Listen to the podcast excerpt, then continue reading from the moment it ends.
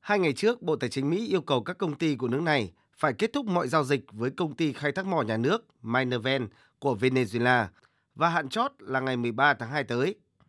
Hôm qua, Bộ Ngoại giao Mỹ tiếp tục thông báo Washington không có kế hoạch gia hạn giấy cấp phép để dầu của Venezuela tự do chảy đến các điểm đến đã chọn khi hết hạn vào ngày 18 tháng 4 tới.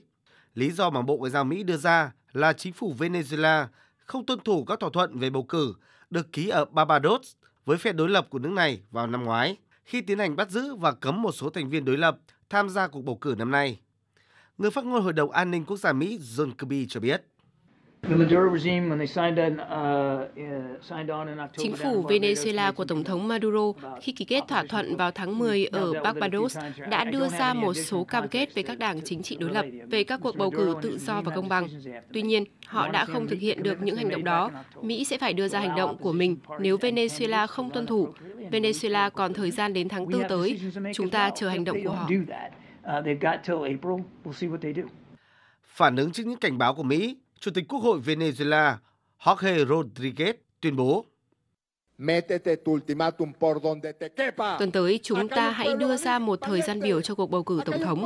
Hãy nói với giới chức Mỹ về tối hậu thư họ đưa ra rằng ở đây có những người dũng cảm, đàng hoàng, có sự tôn nghiêm và dân chủ. Chúng tôi sẽ tham dự cuộc bầu cử tổng thống trong năm nay.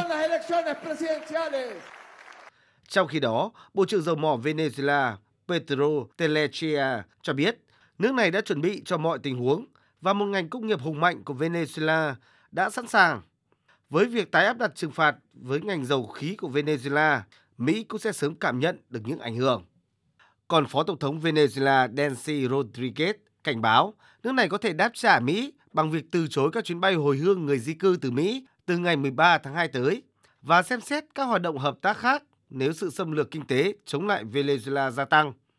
Trước đó, Mỹ cũng đã quyết định giảm các lệnh trừng phạt được công bố sau thỏa thuận bầu cử được ký kết tại Barbados vào tháng 10 năm ngoái giữa đại diện của Tổng thống Maduro và phe đối lập nhằm tổ chức cuộc bầu cử tổng thống trong năm nay.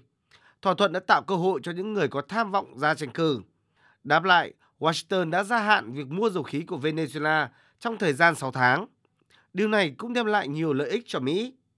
Tuy nhiên, Tòa án tối cao Venezuela tuần trước đã xác nhận ứng cử viên đối lập Maria Corina Machado không đủ tư cách cho cuộc bầu cử tổng thống, một quyết định bị Mỹ và Liên minh châu Âu lên án.